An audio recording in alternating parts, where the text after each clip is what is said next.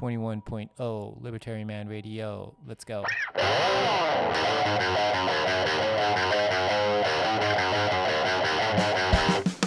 In the long run, we're all dead.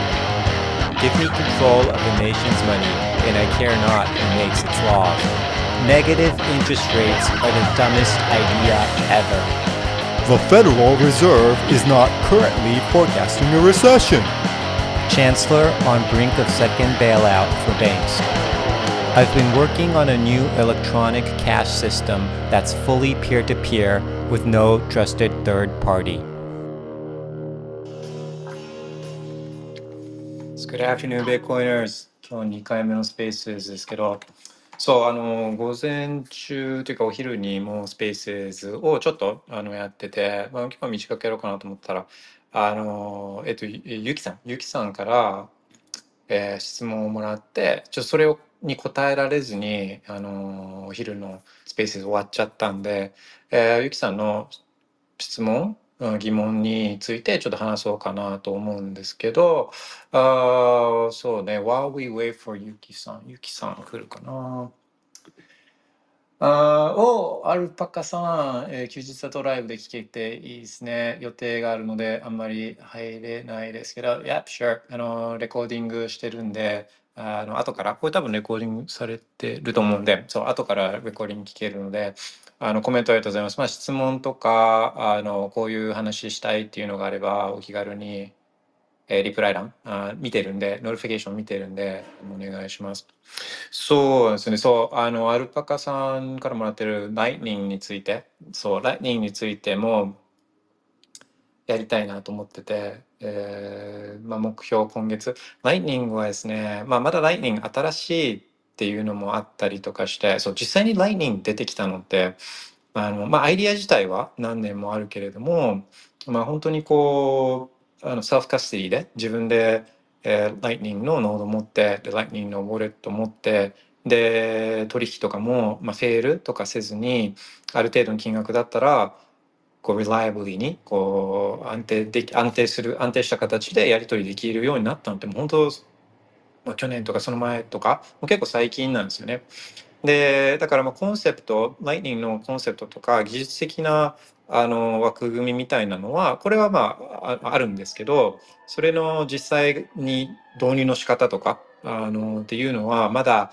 まだそういうベストプラクティスみたいな、ベッコイみたいに、あ、これ、こういうふうにやっていくのがいいよとか、あのこれ、これだと失敗リスクをすごい下げられるよみたいなのって、あ、まだ自分の中では、うん、まあ、そん、まだない。まあ、こう、自分だったらこうするとか、これがうまくいってるみたいなのはあるけれども、それをこう、普遍的な形である程度長い期間にわたって、こういう感じでやっていくといいよっていうのが、なんかなんとなく自分の感覚だと、まだないような気はするんですね。できつつはあるけど。そう。だから、あの、ベッコイの始め方みたいな、あの、もう何年も経っても、あれ書いたの、四五、ね、いつだっけな。ちょっと待ってくださいね。あれ書いたのが、あれベッコインの始め方って自分の Twitter アカウント、リバタリマンの Twitter アカウントにピン、一番てっぺんにピンしてるツイートがあるんですけど、それ2020年、2020年だから、3年前に書いたやつでも、今まだほとんどは有効なんですね。陳腐化あんましてなくて。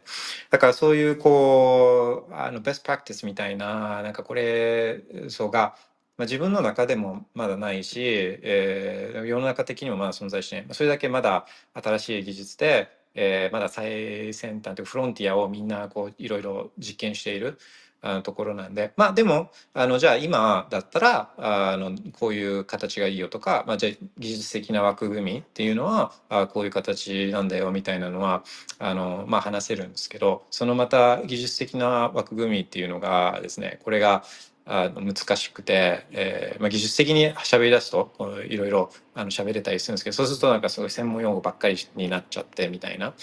でそれって多分まだやっぱり完全にはあの理解してないっていうかあのそういう部分があると思うんですよね。あのそうある程度分かりやすく説明、えーできるはずなんであのそうそういうのはあちょっと今月目標にチャレンジしたいなと思うんですけど、まあ、ライトニングはすごいですよね。すごいってしかなんか言えないですよね。複雑だったりするから。そう。うん、OK。あ、アルパカさん、えー、リアルな知り合いに BTC を熱く語れる人はいるのかどうやって見つけたのか OK、 nice。えっ、ー、と、あと BTC 関連でビジネスをやることを考えてないでしょうかそれはなぜでしょうか nice。あ、質問ありがとうございます。あの、そう、あの、 notification 見てるんで、あの、何か質問とかアイディアとかこういう話したいっていうのがあったらお気軽にお願いします。え、アルパカさん、そう、よ用事は、あの、あとどれぐらい、どれぐらい時間あるかっていうのをちょっとパンツって、あの、ノリフィケーション送ってみてもらってもいいですか？あの、まあ、できるだけその時間内に収めるようにするんで。で、まあ、ちょっと用事あって行かなきゃいけないってなったら、それも気にせず、体質、あ全然してもらって、あレコーディングしてるんで、あの、レコーディング聞いてもらったらいいなと思うんですけど、そう、あの、how many minutes do you have? あちょっと教えてください。 そう。で、その返信を待ってる間ですけど、あの、まあ、先に、えっ、ー、と、そう、アルパカさんが聞いてくれたのが、そのリアルな知り合いに BTC を熱く語れる人はいるのか、あ自分の知り合いであ BTC について、えー、今、こう、話、スペースとかで話してるように、こう、熱く喋れるあの人はいるのかっていうのと、どうやってそういう人は見つけたのかっていうことですね。だから、まあ、あんまり周りにいないっていう人が、そういったあのベッコインについて話せる人とか、まあ、お金について話せる人があんまり周りにいないとかっていうあの人も、まあ、多いと思うんで、20 minutes, OK, 20 minutes ね。えー、20 minutes, OK, OK, OK. あ20 minutes 了解です。で、えっ、ー、と、その2つ目の質問が、あの BTC 関連でビジネスをやることは考えてないのでしょうか？それはなぜでしょうかですね。で、えじゃあ、ちょっとその後半の2つ目のあの質問の方から先ちょっと行こうと思うんですけど、その BTC 関連でビジネスはやらないのか？で、で、もしやらないんだとすると、それは何でなのか？とか、まあ、っていうことですよね。で、とよく、あ、お、ありがとうございます。ゆきさん、welcome、ゆきさん、welcome。そう。で、まずちょっとアルパカさんからもらってる質問をやって20分ぐらいで、で、その後にゆきさんからもらってるあの質問をやろうと思います。で、ゆきさんからもらってる質問っていうのが、あの、最近物騒、あの世の中、ベッコインとかがちょっと襲われたりとかして、まあ、5 wrench attack とかつって、まあ言う、言うんですけど、物理的に攻撃を受けて、その取られちゃうケースが、あの、まあ起きてる。えー、けど、じゃあ自分のベッコインとか、あの、まあ、自分自身をどうやって守るかみたいなそういうトピックですよね。まあ、大事なトピックスに物騒な世の中になってきてるからあのそうっていう話をその後にしようと思います。OK、ナイス。でで、まあ、ビットコインってよく、あの、ビットコイン業界とか、まあ、クリプト業界とかって言うじゃないですか。あの、ビットコイン業界とか、クリプト業界とかって。で、えー、基本的には長い目では、そういう業界って僕はな存在しなくなっていくと思ってるんですね。ビットコイン業界とか、クリプト業界って。だって、もともとが、あの、もともとビットコインとか、そういうブロックチェーンって、そのミドルマン、この、あの、えー、 stock、 equities とか、まあ、金融とかだったら銀行とか、証券会社とかが間に入って、で、そこは何もせずに、まあ、システムは作るけど、何もせずに、えっ、ー、と、その手数料だけを取って、みたいな、そういう rent seeking する、あの、 intermediary、あの、 middleman を取っ払うっていうのが、あの、まあ、もともとの目的じゃないですか。で、だから、もうそういう middleman っていうか、そういう industry、産業みたいなものって、えっと、まあ、長い目で見ればなくなると思うんですね。その、あの、で、まあ、どうなるかっていうと、まあ、まあ、ブロックチェーンみたいなやつは、あれはまあデータベースなんで、データベースだから、えっ、ー、と、AWS とか Google とか、GCP とか、あの、マイクロソフトが、あの、もうそのサービスとして、えー、もうインスタンス、サーバーのインスタンスをパッツで立ち上げられるように、まあなんかもし、もしですよ、あの、ブロックチェーンってめちゃくちゃ遅い、めんどくさい、あの、高い、コストが高いデータベースですけど、まあもしそういうのを使いたいんだったら、その GCP のインスタンスとして、パッツでこう立ち上げるみたいな、だから、なんかこう、ブロックチェーン業界とかっていうよりは、もうそれは、まあ今と同じように、そういったあのデータインフラサービス提供会社が一つのソリューションとして提供したりとか、で、まあ、あの ETF が見られるように、そういう金融系の会社が金融商品として取り扱ったりとか、あの、なんかまあそういうことに、えーまあ、じゃあ、ウォレットとかは、まあ、今で言ったら、あそういう、まあ、フェンテックみたいな、フェンテックみたいな、そういう使いやすいインターフェースみたいなアプリとかを作るようなところが、こう使いやすいベッコインワーレットを使ったりとか、みたいな。で MP3 産業とか、あの MP3 ってあのミュージック、音楽のあのファイル形式とかですけど、MP3 産業が存在しないように、あまあ、長い目で見れば、そういうその産業みたいなのはこうなくなってって、まあ、落ち着くところに落ち着くんだと思うんですよ。やっぱり。そう。で、まあ、ベッコインに話す、ベッコインについて話す人も、あの、まあ、ベそのベッコインパーキャストみたいなやつも、まあ、金の、金について熱く語るポッドキャストが、あの、あるように、まあ、そういったものになってって、えーまあ、そういった人が選べる資産とか通貨の一つとして、まあ、そういう金融とか経済とかのトピックの中に、まあ、ベッコインというのが当然のように織り込まれていって、みたいな。うん、だから、あの、CNBC とか、あの WBS とかで、ああの、日経がいくらとか、あの、あダウがいくらですね、みたいな。ドドル円相場見ておきましょう、みたいな中に、あの、あ、じゃあ、あの、BTC、GPY 相場見ておきましょう、みたいな、なんかそういう感じでもう取り込まれていくみたいな。うん、そういう、ものだと思うんですね。で、で長い目で見たらっていうのはあるんですけど、まあ、じゃあ短期的には、つってもまあ新しいアセットだから、あの、その周りにこういったまあビジネス、関連ビジネスとかが出来上がってって、できてっていう話はあると思うんですけど、あの、まあ、クリ、クリプト、ブロックチェーンビジネスも、あの、これは、まあ、詐欺で儲けたりとか、まあ、トークンって、トークンを売りつけて儲けたりとか、あの、そういうのはあっても、なんかそれをビジネスに、まあ、結局、もともとが intermediary をなくして、こう自分たちでコントロールできるものを提供するっていうものだから、なんかそれをこうちょっとなんかパッケージ化して売ろうとしても、あんま儲かんないんですよ、実は。で、だみんなやろうとするけど、だからハイパーレジャーとか、まあ、IBM とかもやろうとしてたと思うし、まあ、いろんなところがこうやろうとするんですけど、まあ、結局これって、ブロックチェーンって、まあその、まあ、ベッコインとお金、本当のこう希少なお金みたいな。お金は、あすごいセキュリティが第一で、分散が第一で、だからその遅くてもコストが高いのさあのデータベースだったとしても、これだけは、このお金だけは何が何でも、それを改ざんしたりとか略奪したりとかするしてはいけないっていうのがあるからだからみんなコストかけてあベッコインのブロックチェーンをね使うんですけど他のものって、まあ、大体、えーなんかバグがあったらちょっとロールバックしたいし修正したいしなんかこうデータ間違えちゃったらそれ修正できるようにしたいしみたいな。でなんかこう悪いやつがいたらそいつはあのブロックしたりとかしたいしみたいな。普通のデータベースの方が全然ほとんどのことについては、まあ、便利じゃないですか。で安いし。そう。だから、なんかそれを、あの、ブロックチェーン for business とか、あの、えー、プライベートブロックチェーンとか、なんかそんなコンソーシアムブロックチェーンとかやっても、あの、まあ正直、まあそこ、そもそもなんか発想がおかしいから、あまあ、あの、ビジネスロジック的にもメイクセンスしないから、あこういうのって、まあ基本儲かんないですね。基本儲かんない。で、あのーで、結局は、今儲かってる、結局そういうあベッコインとかで、えーすごい儲かったのは、あ今のところ取引所ぐらいなんですよね。まあ、マイナーとか、マイナーとかもあるけど、でもマイナーもすごい長くにわたって、長きにわたって、この、あれですよ、その国とかからタダで電気もらってるようなところとかは、まあ、別ですよ。まあ、中国、中国とかはそういうのがいい例で、あまあこれもじ、そう。あの、まあ、でも普通にビジネスとしてマイニングをすっごい長い間にわたってやってるところっていうのは、まあ、自分は知らないですね。あの、多分すごい少ないと思うんです。でそれは、まあ、常に再投資したりとか、あ競争もあの高いからあ、そういうのをこう常にプーフ・オブ・ワークやってなきゃいけないですよね。あの、マイニングマシンのプーフ・オブ・ワークするけど、その会社自体も、あの、プーフ・オブ・ワークしながら、本当に切磋琢磨していかなきゃいけない。まあ、POS とは全然違う。POS は、あもう、えっ、と、その、イー r リ m の ICO で、プリマインされた、プリマインして、もう何もないところから作ったコイン持ってる人たちは、もうプーフステークになったら、もうマイニング機材も買わなくていいし、もう競争もしなくていいから、もうただそれサーバーにぶち込んで、バリデータとして永遠に、えーそのインフレされる Ethereum を受け、受け、そう、この、このパーセンテージはこの人たちがバリデータ、バリデータやってる限り、もう薄まることはない。永遠にこの人たちは60%のイー r リ m をもう持ち続けることになるので、このプリマインされた人、プリプリマインされたイー r リ m 持ってる人は、うん。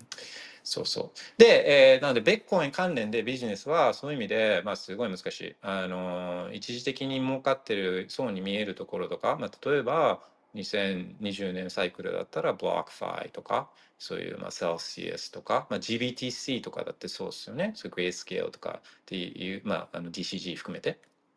DCG ってあのグレースケールの親会社ですけどね。あまあ、あれはそう。あのだそういうところも一時的には儲けた儲かってるように見えて、まあ、結局ブラックファイとかはあそのお客さんから預かったお金をよりリスキーなことに使っててみたいな。だリスクは当然あるし。あのそう。だベッコインってそんな中でもあの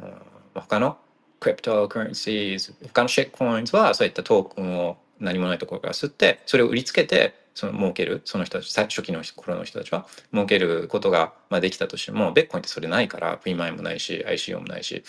よりベッコインでビジネスとして、えー、儲けていくっていうのはすごい難しいんですよね。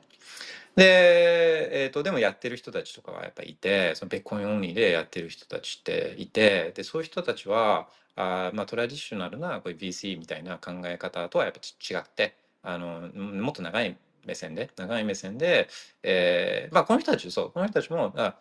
儲けるのはすごい難しいのは分かってるけど例えばまあそういう人たちはベッコイン持ってたりするからだからベッコインのより使いやすくしたりとかベッコインより便利なものにしていくことによって、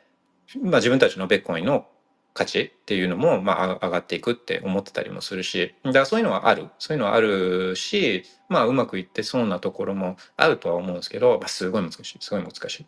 だから、あの、まあ、そういう自然ですよね。どんなビジネスでも、難しいから、で、それにめちゃくちゃ、それがめちゃくちゃ得意な人とか、あの、そういう人たちがこうやることによって、えー、こう新しい技術とか、あのが生まれたりしていくんで決してそのお金を吸ってそれをばらまいてでミディオークなあのそういっためちゃくちゃ強い人たちだけじゃなくて弱っちいゾンビ系のゾンビゾンビ会社みたいな人たちにお金ばらまいてもそこで技術革新は起きないですからね。うん、だから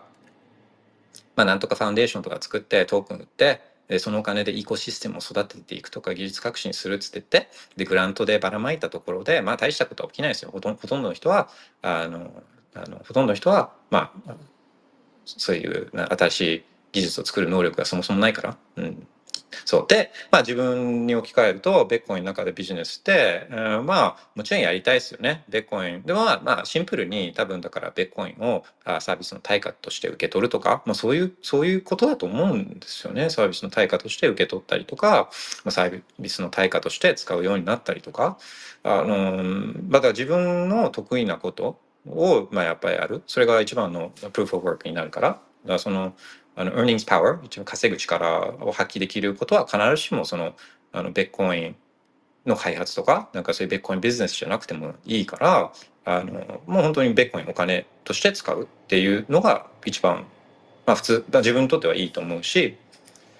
あとは、あの、その、さっきの長期目線の VC じゃないですけどこうやってベッコインのことを話したりとかあのベッコインの情報を発信することで、えー、ベッコインのあの広まりとかに、まあ、貢献でできるかなっていうのもあのあったりするんで、まあ、だからこう毎日こう一生懸命あのやってたりするんですけど自分にできることをやる、うん、っていう感じですかね。で、まあ、それをなんかビジネスにっていうのもなんか今のところはちょっと分かんないですけどでもまあいいとあのお金は取ってないかもしれないけどあのでもこうやって、いろんな人と話すことができたりとかあのこの間ノーストレージャーノーストレージャーのセッションに呼んでもらったりとかあのそうおそうそうそうそうそういうあのお金直接お金ではないかもしれないけどなんかこう長い目で見れば間接的にそういった自分のプラスになってると思うんですよね。だそういうやり方もある。アルカさんありがとうございます。メッセージは自分も金融出身なんですが結局通貨としてのアダプションが進むほどにレンディングとかも含めて既存金融に取り込まれるんですかね。えー、資本の力とフィアットでのケーパビリティをションの力とフィアっていうのを結局上利用で。いやまあそうそう。だから一気に、一気に、こう、ベッコインがこう日常決済に使われていくっていうのは、あの、それはまあちょっと可能性としては少ないと思うんですよ。グラジュアルなトランジション。で、その、強制、えーまあ強制しちゃった？国、国で、えーベッコイン差し出されたら受け取らなきゃいけないっつって、強制したこうエルサルバドルって、まあエルサルバドルすごいちっちゃい国、えーでさえ、この、まだそんなにもうに、どこでも使われてるっていう現状ではないんですよ。まあ、じゃ徐々に、まあ、でも何でもそうじゃないですか。まあ、金ももう徐々にだったし、まあ、今使ってるあの fiat currencies、何の裏付けもないあの fiat currencies でさえ50何年とかかかってるし、もともとそのクレジットカードとかの adoption だってすごい時間がかかったしとか、まあ、まあ、あの徐々にだとは思うんですよね。で、えー徐々に transition していくのは、まあ、あの、ある意味良くて、その、一気に、まあ、いい部分もあって、で、一気にトランジションしちゃうと、もう本当、その、持ってる人と持ってない人とかのこの差が、まあ、トランジションしたってことは、もうベッコインスタンダーにいきなりなったってことは、もう本当にひどい形で法定通貨が爆発するってことじゃないですか。だからそうすると、ほとんどの人が法定通貨しか持ってない中、そんなことが起きちゃうと、やっぱいろんな人が苦しむんですよね。だからそのトランジションが少しずつ、少しずつ起きていくっていうのは、ベッコインスタンダードにはいいと思うんですね。で、既存金融って言っても、既存金融も、あの、うん、まあ、取り込まれていくっていう、うん、取り込まれていくけど、けど、そのキャンティリニアエフェクトっていうか、その国が、中央銀行が、まあ、お金をすれば、あ、そうだ、ベッコインスタンダーになってる状況っていうのは、もう国がお金をすりまくって、もう out of control、もうコントロールできなくなっちゃって、その国の発行、は国国が発行するお金に対してはもう誰も信用を持たなくなっちゃった状況じゃないですか。だからもう発行する、あの、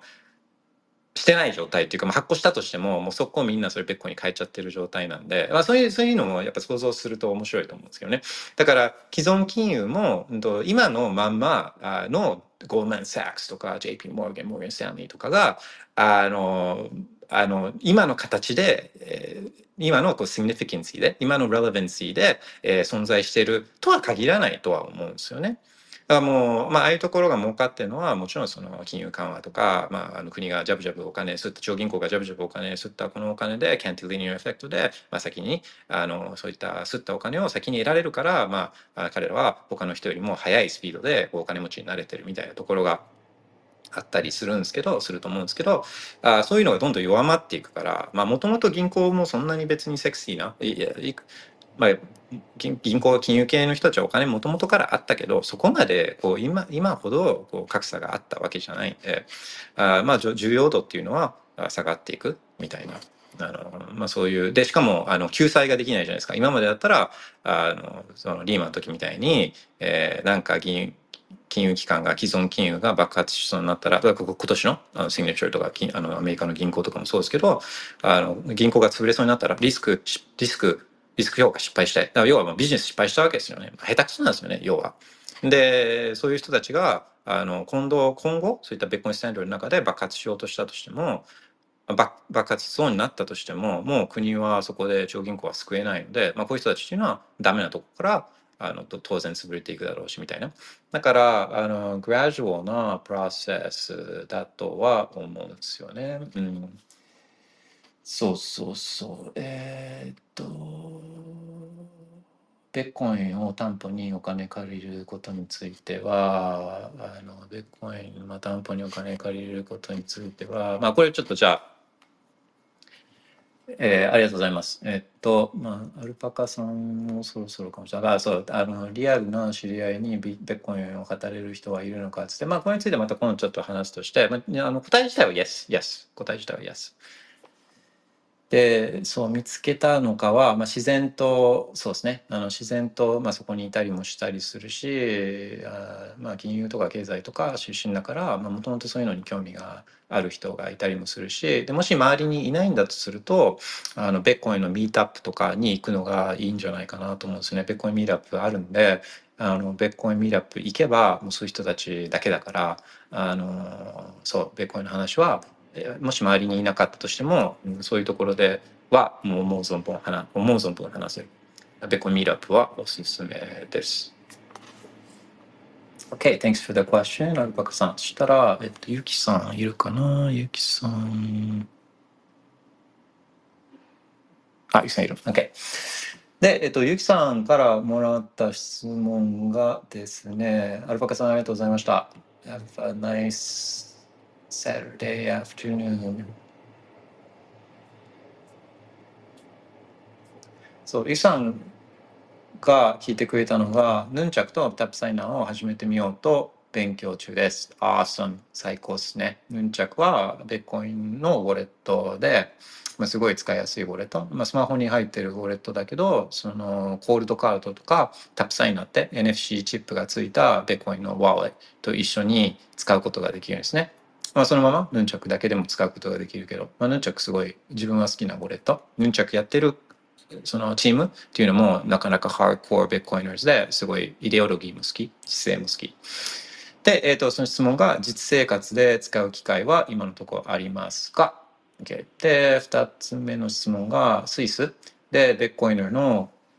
強盗被害が頻発しているようですねで国が国民の個人情報を開示していることが原因だそうなで質問は私たちはどうやって自分自身と BTC を守れるんでしょうか？っていうことですね。そう。だ多分、あの、スイス、最近だとスイスじゃなくて、これ多分スウェーデンだと思うんですね。スあのスウィーデン。スウィーデンは、あの、どどこに誰が住んでるかっていうのが、こう、閲覧できるようになってたりとかして、まあ、あそこってもうあのヨーロッパとかあって、えー、よくこう税金が高くて70%とかでででもでもなんかこう社会福祉制度が充実していてみたいな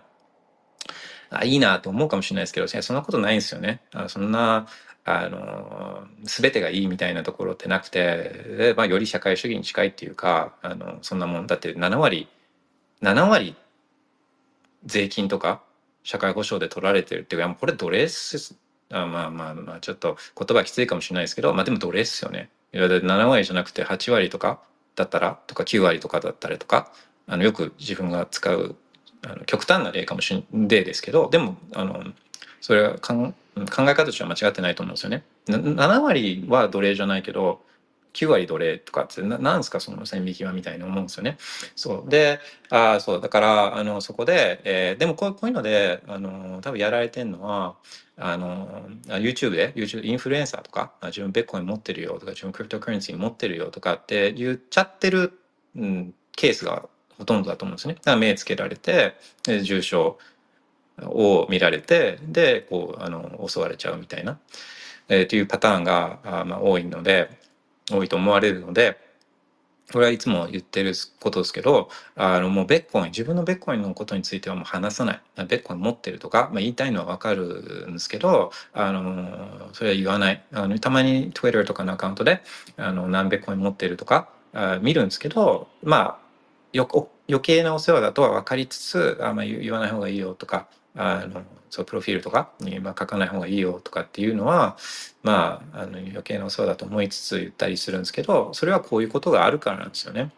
から一番まずできることとしてはそのベッコイン持ってるとかあの言わない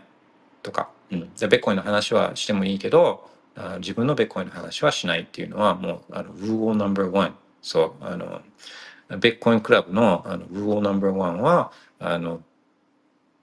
Talk about Bitcoin but don't talk about your Bitcoin、自分のベットコインの話は自分のベットコインの話はしない、うん、ベッコイン持ってない。誰もベットコイン持ってないんですよ。ベットコインってものはコイン。ベットコイン存在しないから。ベットコイン誰も持ってない。あの、まあ、考えてみればだってベットコイン持ってるって Bitcoin Bitcoin って、えーベッコイン持ってる人ってプライベートキー、プライベートキーをコントロールしてるってことですけど、プライベートキー文字列なんで、単なる文字列なんで、マジで。うん、だから、あの、持ってないです。文字列、文字列を持ってるだけだから、ベッコイン持ってない。うん。ベッコイン持ってないっていう考え方が、あの、いいと思います。あの、言う必要はない。そう。あのー、で、まあ、それを、まあ、せっかくこのトピックだから言うと、まあ、これ人によるかもしれないですけど、その、まあ、なんでそのベッコン持ってるって言いたくなっちゃうかとかあの、まあ、なんでこれだけあの資産築きましたって言いたいかって、まあ、やっぱそこは大きい大きな部分として承認欲求みたいなあすごいねって思われたい気持ちって、まあ、誰も誰もが持ってるからマズローの欲求説じゃないですけど、まあ、かなり高度な欲求なんですよね他人他人の承認欲求っていうのは。ででもまああの、まあ、自由になる一つのすごいハックっていうかあのまあ一つの、あの、tips っていうか、ハックは、もう承認欲求をなるべくコントロールするっていうのは、これはすごい大きいと思うんですよ。だから、あの、難しいんですよ。あの、承認欲求誰もがあるし、強い欲求だから、あの、なくすのは難しいけど、なんかこう、ちょっと、そう、あの、そういう機会があったら、ちょっとそれをコントロールする。あの承認欲求、あ、自分は承認欲求があるのは分かってるけど、あそれを表に出さないぞ、出さないぞっていうのは、あとてもいいですね。あの、自由に近づくための一つの、あの、えー、tips、ハックだったりするんで。で、しかもそれはあ自分と自分のベッコインを守ることにつながるので、まそれはちょっといいかなと思うんですよね。で、まあ、あと、その、結局、まずは自分のベッコインの話はしないですけど、あの、まあそういう意味で、この日本でも、あのマイナンバーとか、あの、ああいうのは良くないんですよね。良くない。いいことなんか一切ないですよ。悪いことばっかりだから。で、だからそういうのをもうあの自分からあえてやることはしないとか、あの、いうことですね。個人情報とかも、あの、みすみす渡す必要ないので、それは、安全、自分の安全とか家族の安全のこととか自分のプライバシーのことを考えるんだったら、ミスミス渡さないってことですよね。できることとしてはまず。だからもう、マイナンバーカードなんか、あれ、作る必要ないんで、うんと、作らなくていいじゃん。いい、作らなくていい人はもう作る必要ないんですよ。あの、もういいことなんか一切ない。で、いや、便利じゃないですか。つか、保険証とかも一体が、いや、そんなに保険証を持ち歩くのが不便ですかつって話で。あの、うん、もうそう、ま、全く意味わかんないですよね。で、その行政のサービスがめちゃくちゃ便利。いや、そんだけ、どんだけ、思い返してみて、どれだけ、えー、市役所とか区役所に行ったかっつって、まあ、ほとんど行かないじゃないですか。多分ほとんど行かない。で、そう、だからそこじゃないと思うんですよね。何もそれ別に便利にならないと思うし。そう、なので、あのーうん、で、いやいや、でも作ったら5万円もらえるからとかついやいやいやいや、でもその5万円ってお金を新しく吸って、で、作った5万円だよっつって、それも貧乏になってんだよっつって、まずそあのお金吸ってるから、原資はね、原資は。だから問題そこじゃないと思うんですよね。でも、まあも本当そういうところ、そういうところ。だから、あの、日本の取引所とか、取引所使わない方がいいよとかっていうのって、まあずっと言ってたりするんですけど、で、それってもう取引所には誰々さんがいくらいくらのベッコンに買ったっていうのが、そのデータがあるから、で、そのデータっていうのは流出するんですよ、絶対。絶対流出するんですよ、データだから。データっていうのは絶対流出するから。で、あのー、そう、だからそう、そういうこともあるんですよね。だからできれば取引所は使わない方がいいとか。まあでも、うんと、じゃあどうやったら手に入れるのとかっていう話はあって、まあ現実的に日本だと一番簡単なのが取引所だったりするから、あのっていうのはあるじゃないですか。で、えー、あ、そうそう。で、あの、さ自分の Twitter アカウントのてっぺんに、えーと、ベッコインの始め方っていうあのツイートをピンしてるんですけどそれにもタッチしてたりするんですよね。だから最初は取引所とかを使うかもしれないけどあベッコインに慣れてきてそのウォレットとかを使いこなせるようになったりとかしてでそういったプライバシー concerns とかプライバシーのこととかの理解が深まってきたりとかするとあそうするともう取引所使いたくないなって思うようになってでそしたら取引所使わずにどうやったらあベッコイン得られるんだろうって思うようになってみたいな。一気に一気にそのスーパーハードコアに、えー、行く方法もあるけれどもなんかなんとなくやっぱ慣れてったりとかあの、まあ、事故を防ぐためにもあの少しずつこうレベルアップしていく方法が、まあ、多くの人にはいいんじゃないかな思うんですよね。もし自分は徐々にやっていきたいっていう徐々にやっていくのが合ってるって思うんだったら、まあ、今でもあの2000年に作ったあのこのベコの始め方はまだそんな陳腐化してなくてまだ有効な部分あると思うんであのそれをこう進めていくのがレベルを上げていくのがいいと思うんです。でそう スウィーデンの例とかあともっと物騒なところとかっていうのはやっぱあるわけですね。でそういう意味で日本はあの、まあ、いろんな面で恵まれている国でで、まあ、ファイブエンチアタック誰かにこう強奪されるあるあでもあるんですよあるけどなんかそれが日常茶飯事ってわけじゃないから、まあ、まずは基本的なところさっき言った周りに言わないとかあのそういうところをやってって徐々に、えーと、そのレベルアップしていく余裕は時間的余裕は、まあ、我日本にいる我々には今のところあるから、まあ、そのそう。だから、どこまで何をどれぐらいのスピードでやるかは、その自分が置かれてるあの状況とか、に応じてあの考えなきゃいけないんで、まあ、日本にもしいるんだったらゆきさんは日本にまだいるもしいるんだったらあのそうやってまだちょっと余裕は時間的余裕はあると思うんで、まあ、そんなに焦ってめちゃくちゃやる必要はなくてでも今から始められるのは本当人周りの人に言わないっていうのはもうこの瞬間から始められるんで、まあ、そういうのやった方がいいですね。でえー、っとあのそうでちょっと一瞬待ってくださいねすぐ戻ります。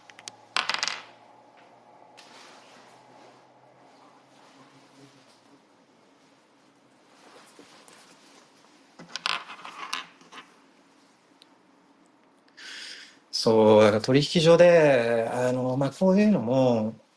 ベッコインを通じていろいろ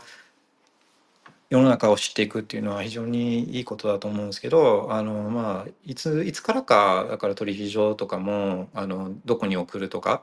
あっていう情報を要求するようになったじゃないですか。もう去年とかから、まあ、徐々にやるようになって、トラベルルールとかって言い出して。で、まあ、あれって、うんと、その、世界、まあ、日本だけがこう独自プレーで進めてる愚策、あの、ではなくて、これも世界中、世界の、あの、世界、まあ、世界のっていう、そう、世界的にやってることなんですね。で、世界でどこやってんだろうって思うじゃないですか。で、やってんのって、その、まあ、あの、大体4文字とかで始まる団体とかが、そういう、こういうルールであのやっていきましょうみたいな決めるんですね。だから、こういうトラベルルールとかで言ったら、FATF、FATF、FATF、FATF とか、あの、まあ、そういうところがですね、ルールを決めて、で、これって別にどっかの国の組織ってわけじゃないんですよ。なんか、あの国の代表とかを出し合って、で、そういう会議の人たちが、会議体の人たちが決めるんですよ。これがお前らの国に国民にとっていいだろうっていうルールを勝手に決めて、で、まあこの人たちもあれですよ、その腰掛けっすよ。あの、大体こう何年かのスパンで行って、ルール決めるんですよ、こういう人たちが。で、それを、まあ日本の金融機関とかにも、お前らこれ導入しろよっつって言って押し付けていくんですね。で、日本の金融機関は、あまあ中にはこう骨太でこうそれを押し返して、いや、こんなのこんなことをベッコンを誰に送るかっていう情報をこうユーザーに入力させたら、ものは危険、えー、危険しかないから、あの、これ、そうですね、このこの人たちはこれで、かこう、あの、マニーロンダリングとかが防げると思ってるんですよね。いや、なわけないじゃないですか。防げないです。効果ないです。こういうの効果なくて、そういった弁護士とか、そういう専門家とか、システム作る人たちとか、あに費用ばっかりかかって、で、あの、効果っていうのはもう出ないです。で、むしろ効果が出ないどころか、あこういった一般ユーザー、普通に平和に、えー、そのサービスを使いたいユーザーを危険にさらしたりするっていう、もう本当ひどい話なんですけど、まあそういう、そういうので、まあ日本の取引所とかも、えー突っぱねたりとか、あの、すればいいのに、そういうことはしないです。そういうことはしない。で、それは、あの、なんでしないかって言ったら、まあ、そこで働いてる人たち、あの、そういった取引所とかで働いてる人たちは、普通に仕事としてやってるわけじゃないですか。9 to 5の仕事で、まあ、給料もらってやってるわけで、そう、だから、あの、仕事としてやってるから、あの、まあ、それを突っぱねて、まあ、クビになったら元も子もないし、まあ、そんなんで争うぐらいだったら、もう、はい、イエスっつってやるみたいな。そういう、そういうものですね、実態は。実態はそういうものだから、だからこういうものは、どんどんどんどんこう、導入されてって、危険だけが増していくっていう現状なんですけどね。で、だからこのベッコイン、あの、最初のアルパカさんの質問で、こうベッコイン関連のビジネスで、まあ、取引所とかが、まあ、今のところは、あの儲かってたりするあ、まあ、儲かってる一つのベッコインビジネスですけどあのそういうところに行ったからといってベッコイン、ベッコインにあの触れたいから、ベッコインに貢献したいからって、そういうところに行っても、あの、結局ベッコイン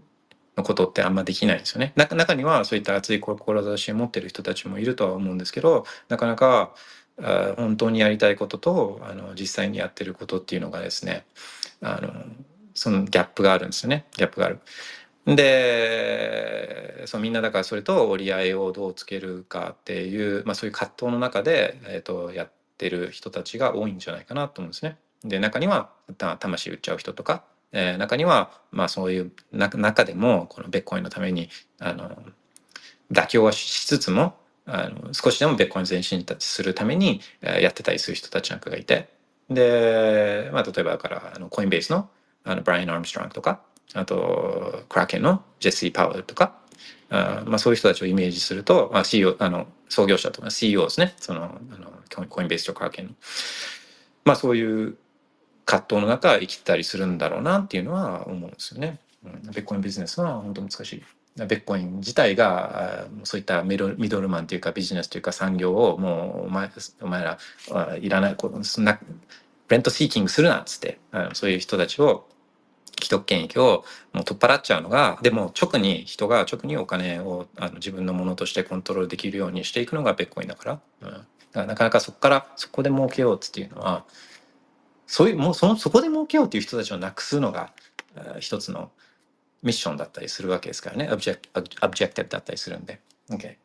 で、えっ、と、まあ、できることは、なので少しずつやっていけば、あの、いっぱいあって、で、早、まあ、だから、あと早く、今、今日からでも始められるようなことで言えば、あまあ、取引所を使うときは気をつける。取引所とかも、その金額とかにももちろんよるから、こう人それぞれだと思うんですけど、あの、もう、そこはですね、イマジネーションを生かして、えー、いろいろやれることっていうのはあると思うんですよ。じゃあ、まだ、まだそのもっとベッコン欲しいから、でも手に入れられる方法が取引所しか現実的には今考えられないからとかっていう状況の人もまあいると思うから、まあそういう人であれば、例えば金額とかによってはあ、まあ、法人でアカウント作ってで法人の住所は別のところで登記しといてで、まあ、代表とかの名前はもしかしたら出ちゃうかもしれないけどそこは一応その個人のとは隔離できるじゃないですか。あのだから法人のシールドを使う税金問題とかあるからだから税金問題はまたこれイマジネーションを使使ってあのやり方あったりするから、まあ、自分でやる必要ないしあのそういった税金税理士とかに相談しながらやるっていう方法もあるし、まあ、例えばですね一つの例として。まあ、その安全身の安全とかを心配するっていうことは、まあ、それなりの金額規模で考えてるかもしくはそれぐらいの金額規模に今後ベッコインがなるって思ってるってことだからまあ、だったらそれに応じた precautions っていうんですかあの、まあ、税理士とかもあの必要コストだと考えてあの使うことだって、まあ、全然あのそれは考え方としては間違ってないしそういうのはやってった方がややるやることももちろんできるし。であとはあの後の話にもつながりますけどそういうウォレットとかウォレットとかも、あのー、まあ、え、アマゾンとか買わないとか、あのそういう代理店とかからは、まあ、買わないとか、あの、そういうのをやった上で、えー、送り先を直接メーカーから買うんですね。直接コインカイトとか、レジャーとか、トレザーから直接買うっていうことをやるやって、でもその送付先を自宅にはしない。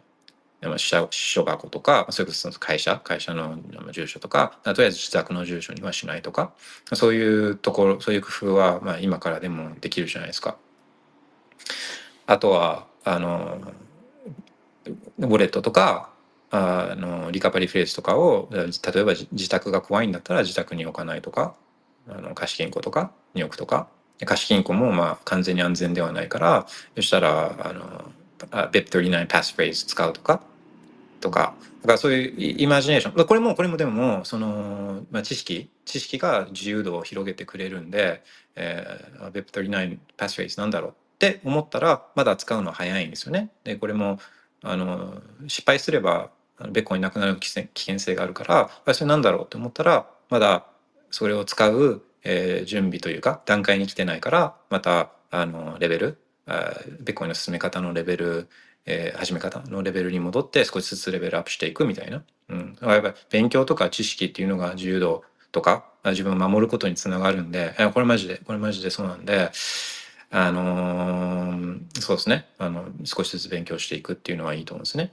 で、まあ、もっと広い意味で、まあ、ベッコインから入っていったとしたらそういったプライバシーの話になってくると,、うんとまあ、長期的な視点で言えばあの、まあ、で自分のデータとかあのっていうのに意識を持っていくっていうのも全然あのすごいあのありであり今後今後そのデータってもう,、まあ、もうすでにデータを取られていてで今後そのデータをあの分析するのも超、まあ、もうすでに分析されてたのももうこれからは AI 使って、えー、より簡単に分析されちゃうので、まあ、より自分のデータについてあの気をもうもう今過去にしたことはもうデータは取り返せないですけど今後のこのあのインターネット上のインターネット上のフットプリントみたいなのは今後のことはコントロールできるわけじゃないですか今後のことは。だから今後のインターネット上でのあの行動にちょっとじゃあ気を使うようになったりっていうのはこれもこれめちゃくちゃ大事なんで、まあ、特にベまあそうベッコイン抜きにしても大事だと思うんであのでもベッコインをきっかけにそういうことも気を使い出したりとか、まあ、例えばですけど簡単に手軽にできるのって VPN、VPN だったらもう今日からでも使えるじゃないですか。だったらあの iOS 使ってたらあのプライベートリレーって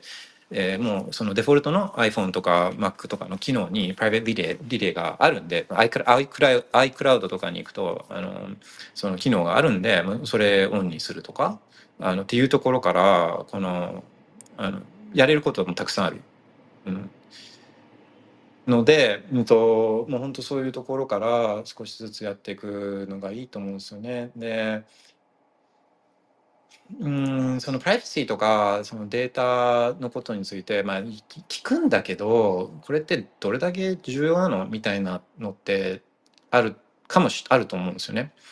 でその場合はあのまあこれまあ自分の中ではあの2週間ぐらい前にそのノストラエイジアがあってそのエドワード・エドワード・スノーデン、えー、とジャック・ドーシーが、まあ、対談してたんですけどでそれでだからエドワード・スノーデンのことも、うんとまあ、最近またああのなんていうんですか、記憶が蘇ってきてじゃないですけど、その、やっぱりエドワード・スノーデンの本をあ書いてるんですよ。あそういったあの情報を、えー、どういう経緯でこう自身がこの公開するかに至ったか、NSA ってアメリカのこのあの NSA とか CIA とかが、あまあ、全国民のデータとかを、まあ、閲覧して、インターネット上のデータを閲覧して分析しているっていう、そういう事実を公開したんですね、エドワード・スノーデンっていうのは。で、あの、本でそれそのその時のこの心境とかをこう書いてる彼本出してるんですけど「え、ー、と、えー、Permanent Record」っていうあの本出してるんですけどあのやっぱそれそれ読むとこういああこういうことこういう背景があっていろんな人はこうデータ上のプライバシーの話とかを言ってるんだみたいなのは分かると思うしなんかこう同じ感覚でもうインターネットを使えなくなると思うんですよね。あのそれを読めば。だからあの何もプライバシーのこととか、あ、プライバシーなんかどうでもいいじゃんみたいな、あの、思ってる人は多分おそらく99%そのエドワード・ノーデンの Permanent Record は読んでないと思うんですね。そう、ちなみにその中で書いてあるのが、あの、そうエドワード・スノーデンはその NSA とか CIA でこう働いてたんですよ。だから実際にその監視するシステムとかをあの一部作ったりとかあの触ったりとか実際してた人なんですね。でその経験上こう彼が言ってたのはインターネット利用者の共通点もう100%ほぼ100%の共通項が2つあるらしいんですよ2つある。自分にも当てはまるかどうかっつってあのあのちょっと考えてみると面白いかもしれないですけどそのインターネットを使ってる人たちの必ずある2つの共通点がまず1つがエロサイトを見てるっていうのと、えー、家族の写真をパソコンに保存してる。この2つはあのほぼほぼ100%であるらしいんですよね。エロサイトを見てると家族の写真をあのパソコンに保存してる。あねあのーとそうその VPN 使うとかプライベートあのリレー使うとかあのネット検索とかちょっと注意するとかあのそういうことっていうのは、まあ、自然ともうもう面倒くさくなくなります。あの普通に癖にあの癖になればあの面倒くさくなくなるんで。そう。あのそういうことはできると思います。であとそうですね、まあ、日本でまあ、まだまだいっぱいあるんですよ。まだまだいっぱいあるけど、あのまあ、ベッコインを日本で使い始めたあの人にとってみたら今みたいな話は今日からでもできることだと思うのであ、まあ、できるところからあのやっていくのがいいと思うし、えー、ちょっとでもすごい危機意識じゃないけど興味が芽生えたらエドワード・スノーデンの Permanent Record あの翻訳版あるかな？えっ、ー、とでこういうことって本当は教えてほしいことじゃないですか。あの真っ先に。あのでもそういうのって教えてくんないですよね。でインター情報って全部国取ってるよ。みたいなのってあの全然教えてくれなくれないくれないんですよ。都合が悪いから。でそれってすごいそのお金とか経済の話にも似ていて。だからお金って裏付け何もないんだよっつってで日銀とか国が言うインフレ2%政策とか目標2%とかっつって、えーこの目標が目的彼らの目的はもう2%ずつ円の価値を下げていくことなんだよとかっていうことはまあ教えてくれないですよね。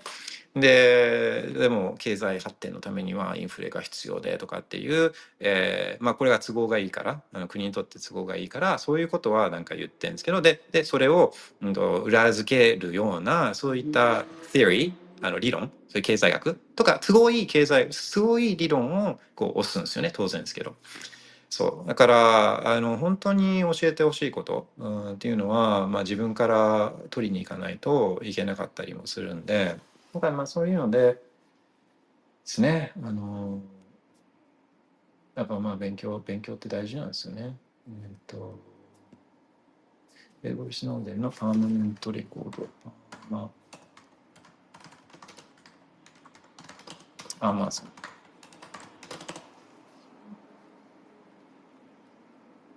え？ないの？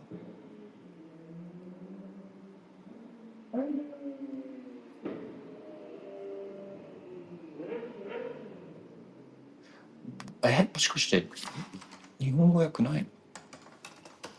えーっと。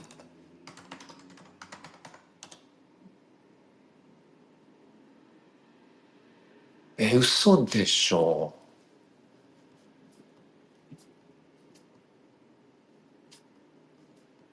いやちょっとまあ自分の検索がもしかしたらうまくいってない可能性もあるんですけど2019年の本なのにえっ、と、この Permanent Record って本が、えー日本語訳がなさそうっていう、もう超びっくりなんですけど、いや、あなんですかね。いや、こんなもの真っ先に翻訳されてたりするのかなと思ったんですけど、まあもしかしたら自分の検索がうまくいってないかもしれないですけど、いや、なんかちょっと今、一瞬背筋が凍る思いをしたんですけど、そう、エドワード・スノーデンの Permanent Record。OK。えっ、と、で、ヌンチャクとあータップサイナー、そう、タップサイナーは NFC カード、NFC チップがついたベッコインの wallet で、そう、ベッコインのあの秘密鍵がこの NFC の中に入ってるんです、このタップサイナーって。で、そうそう、自分の動画もあってですね、あー。そう、ポンタさん、人に言いたくなることはありますが、承認欲求はぐっとこらえるべき。いや、マジで、そう、これは、そう、承認、自慢しても、これ結局まあ、えっ、と、すごいって思われたいから言うけど、あの、すごいって思わないんですよね、周りは。あの、それって、いい、結局自分が望んでることにもつながらないですよ。だから、俺金持ちなんだぜ、俺ベッコインめっちゃ持ってんだぜって聞いても、すごいって思わないじゃないですか、その人のことって。むしろなんかうぜえなとかっつって、あやっかみとか、やっかみ産んで、だ自分が望んでる結果にもならないんで、うん、だ例えばじゃあちょっとモテたいからお金持ちモテるからって言ってもそそそれでそれで寄ってくる人にモテてもしょうがないから結局やっぱそれもあの自分が望んでる結果にならないんですよね。そうだから、グッ、とこらえるべきグッとこらえるべき。で、えー、ゆうきさん回答に言わない見せないのはその通りそう私取引所から始めたので最悪はいつか何かあるかもしれない、うん、で今の時代完全にアナナメスで BTC を手に入れるのもなかなか大変、うん、大変、えー自分の身も身の守り方を勉強します。Yes, yes, yes. そうそう。まあ、できなくはない。あの、少額であれば、そう、あと、絶対やっちゃダメなのは、あの、取引所で買うのなんか危ないって聞いたからって言って、えー、とインターネット上でこの直接売買しましょうとかつって言って持ちかけたりとか持ちかけられたりとかして全然知らない人とやるのもこれ超危険。だからあこれはおすすめしないです。マジでおすすめしない。あの実際にそれが大事なのも分かるんですよ。そういったえっ、とあの、えー、ロローコーベッコインローコーベッコイン .com あだったかな？ローコーベッコインつって、まあ、そういうあの会って直接売買するっていうのが確かにえーベッコインを広めるのに一役買ってるのはそれはもちろん分かってるんですけど日本みたいにこうやってまあ日本はそういった取引所個人情報を取ってるっていうのは、えっとあるあるにはあるんですけど、えーまあ、一応その日本の取引所はまあ規制とかがあったりとかして、えーまあ世界的に見ればまだまともな方なんですね。この日本の取引所のあのちっちゃいところとか知らないですよ。あのまあ、大きいところとかはあのいいとは言わないけどまあそんなに悪いわけでもないんですよ。で、あの、あ日本は、で、その、しかも、あの、日本だったら、あそ即時入金とかあるじゃないですか。即時入金銀行から手数料なしでこの即時に入金できたりとか出金も即時に出金できたりとか大体 SBI スミシンとかがいやサービス提供しててみたいな。でまあ大体の場合は、まあ、うまくいくじゃないですか。あの、まあ、たまにでもまあたまに結構ありえない頻度でこうアカウントが凍結されたりとかこの情報出せあれの情報出せとかってあると思うんで、まあ、それはもう決してもう本当にひどい状況ではあるんですけど他の国に比べれば一番ベッコインが、えっと、買いやすい国の一つであることは間違いないんですよね。だからあの確かに、まあ、取引所良くないってなんか聞いたからっていうのはあると思うんですけどその知らない人にとこう会って売買をするっていうのはとこれはあんまお勧めしないです。でこれニュースでもたまにあると思うんですけどあのまあ売買仮にそこでうまくいったとしてもあのあの交換できたとしてもあつけつけられたりとかしてで家特定されてとかあのそれ仲間が待っててそこはその後恐喝されるとか、まあ、本当いろいろあるんで、まあ、それはちょっとおすすめはしないです。ででもまあ直接そういった anonymous にあの匿名で買う買う手に入れる方法としてはあのまあ、ミートアップ、さっき言ったミートアップとかで、まあ、これもミートアップもちゃんと track record があるミートアップに行くのがいいんですね。あの、ずっと結構定期的に開催してるようなところ。で、そういうところで、えー、もう本当少額、少額だけど、あの、直接買ったりとか、売ったりとか、あの、そういうのはなんかいいと思うんですね。人との interaction もあるし、うん、そういうのはいいと思う。で、まあみんながいるところでね、みんながいるから安心だし、あの、そう。そうっすね。うん、そうで、えっ、と、タップサイナーなんか、あの、NFC チップがついてる、えー、ウォレットで、まあ、カード、カード型なんですよ。あ、そうです。その動画をですね、えー、アップしようと思って。うんと。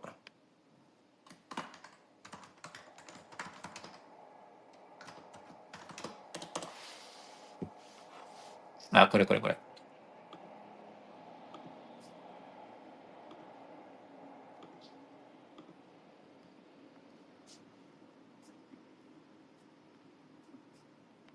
これです、これです。えー、今の Spaces のツイートの下に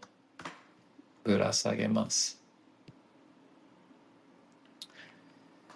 そのタップサイナーとヌンチャクを実演してる動画なんですけど、あのー、そう、この NFC チップの、ごめんなさい、 notification チェックします。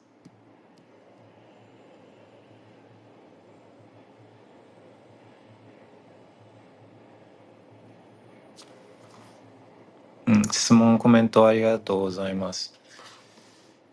そうそう、あの、もうマイクがちゃんと入ってるんで、聞こえてるんだっていう確認ができるだけでもめちゃくちゃありがたいんで、あの、リアクションとかは本当嬉しいです。一人で喋ってないんだ、独り言じゃないんだっていうのが分かるだけでもすごい嬉しいんで、ありがたいです。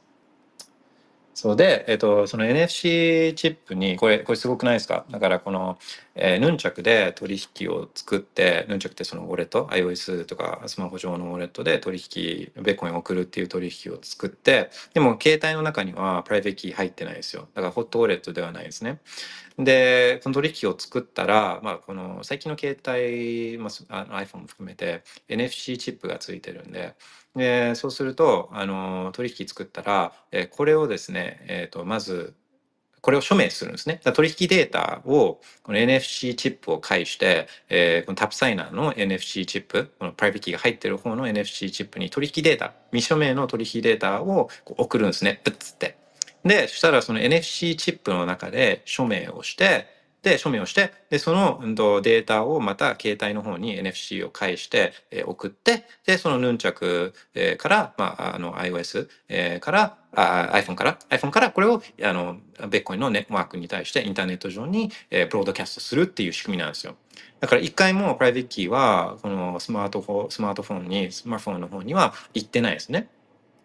署名自体はカードのチップの中でされるんです。でこれがその NFC チップの NFC チップのすごいところで、いやそのその電気、署名をするためにはこのまあ演算をしなきゃいけなくて、 computation しなきゃいけなくて、でこのためのエネルギーってどっから来てるんだっていう話じゃないですか。別にバッテリーとかがあのカードに入ってるわけじゃないじゃないですか。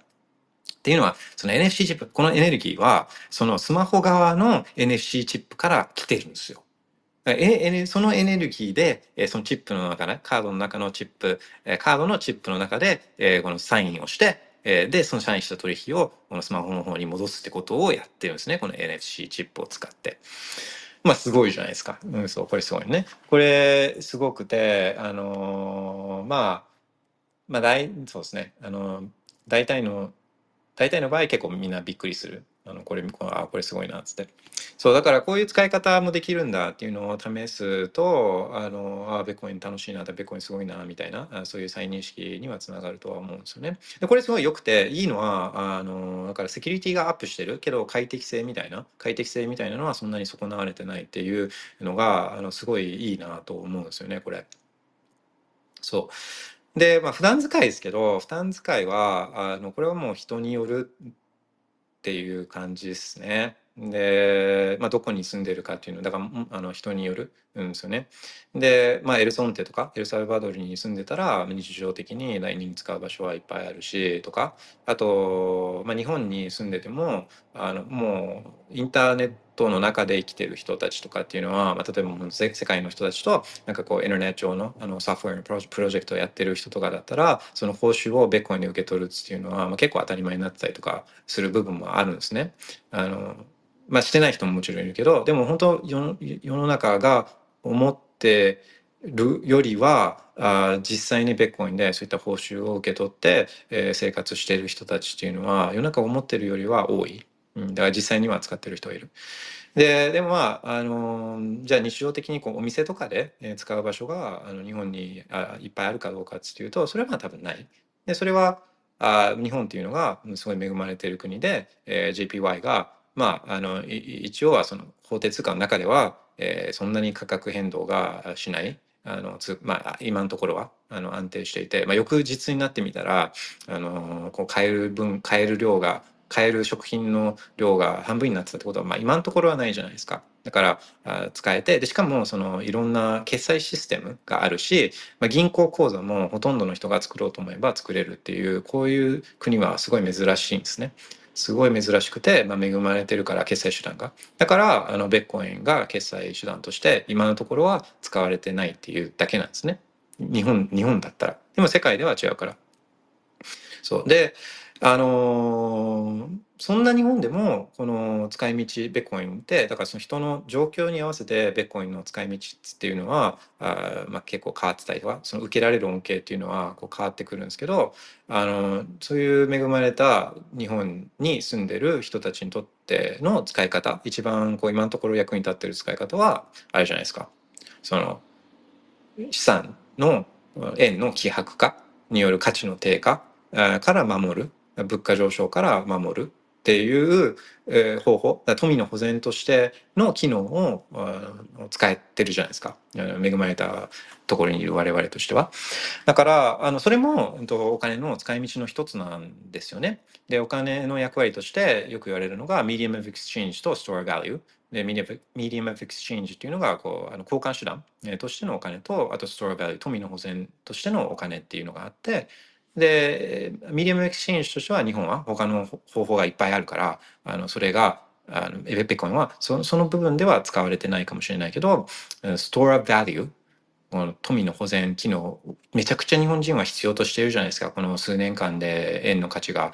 世界の基軸通貨に比べて30%以上下落してるわけじゃないですか。purchasing power、日本円持ってる人の purchasing power、購買力っていうのはもうどんどん下がっていってて、で、それのそこから自分の資産を守るっていうニーズはめちゃくちゃ日本あるわけじゃないですか。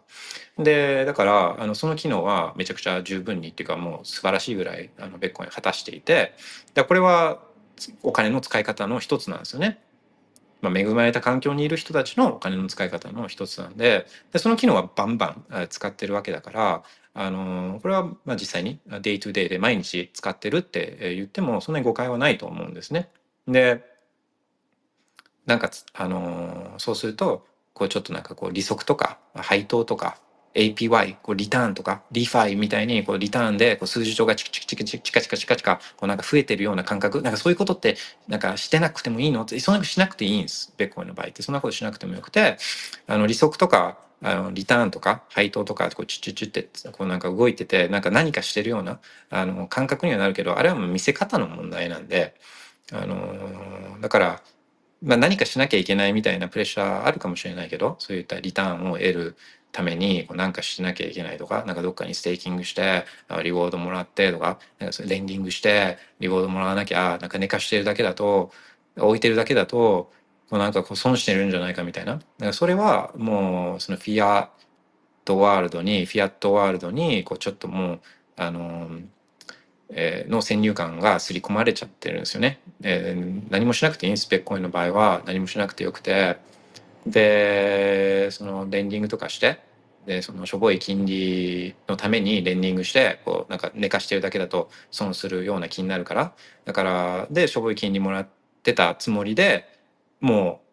う元本自体がなくなっちゃう。バーファイのケースとか。あの、そういうセルシウスのケースとか。だから、そんなことしなくていいんですよね。だベッコインだって平均すれば、長期的に見れば、1年間で100%の上昇率、100%近い上昇率があるのに、この年間5%とかの APY、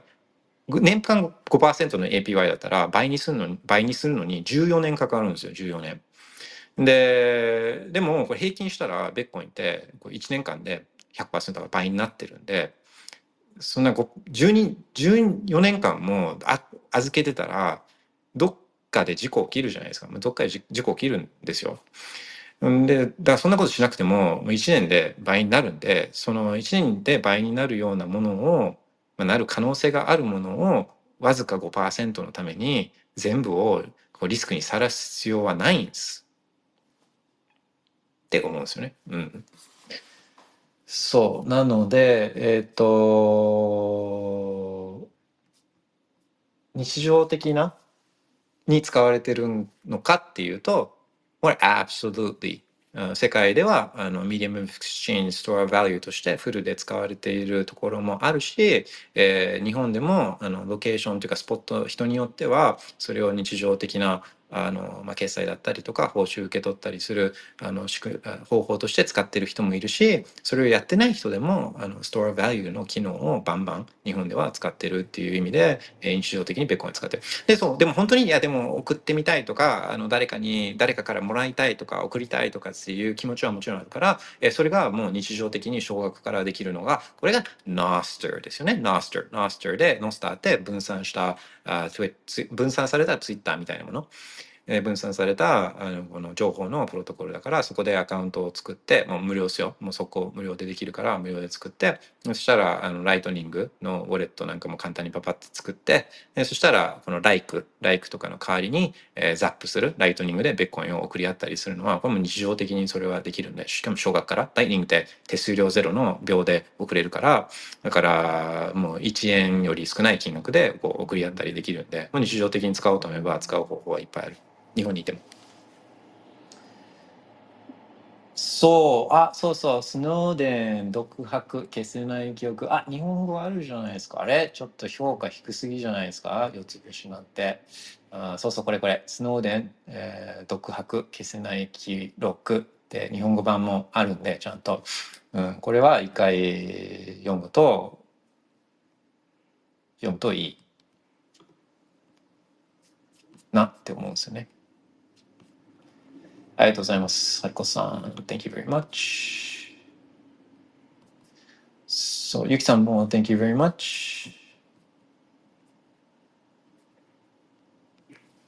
で、えー、平凡太郎さん、平凡太郎さん、ベッコインを担保にお金を借りるについてね、は、うんあ OK 難しいですね。えっ、とまあ実際にやってるあそうベッコインを担保にお金を借りる。ベッコインは値上がりするから手放したくない。で、えっとけどまあでもそれを使って、えっとまあ、生活費を売りたくないから手放したくないけど何か買いたいとか生活費に当てたいとかあだったらベッコインを担保にお金借りてでベッコインの価格が上がるからだからじゃあその借りた法定通貨でで法定通貨の価格はあの減価していくから。だからあの価格上がるもので価格下がるものを手に入れてでそこで、まあ、ある一種のアビトラージュじゃないけどあのをぶちかますってもうをかますっていう一つのあの発想とも捉えられるし、うんとあとは生活費に充てるっていうわけじゃなかったとしてもその得たじゃあお金で、えー、またさらにベッコイン買うとかいわゆるレバレッジの方法として一つ使うとかそういうアイディアとしても捉えられるしうん、なので、まあ、それはあのそういったまあリスク管理とかうまくできるんであればまあ、リスクはもちろんあるんですよね。それやっちゃうと、まあ、レバレッジかけてる状態なんで、まあ、うまく、えー、ベコンが上がって法定借りた法定通貨が下がればあそれはもう計画通りっていう話なんですけど、えーとまあ、それがうまくいかなかった場合とか、まあ、それは短期的には何があるかどうか分かんないからそういった場合に、えーと、マージンコール食らってマージンコールっつって、えーまあ、その担保借りるってことはその担保をある一定程度維持しなきゃいけないんで、まあ、このベッコインに借りる場合ってその over collateralization って言ってその、えーと、借りる金額よりも多くのビットコイン差し出さなきゃいけないですね大体の場合は。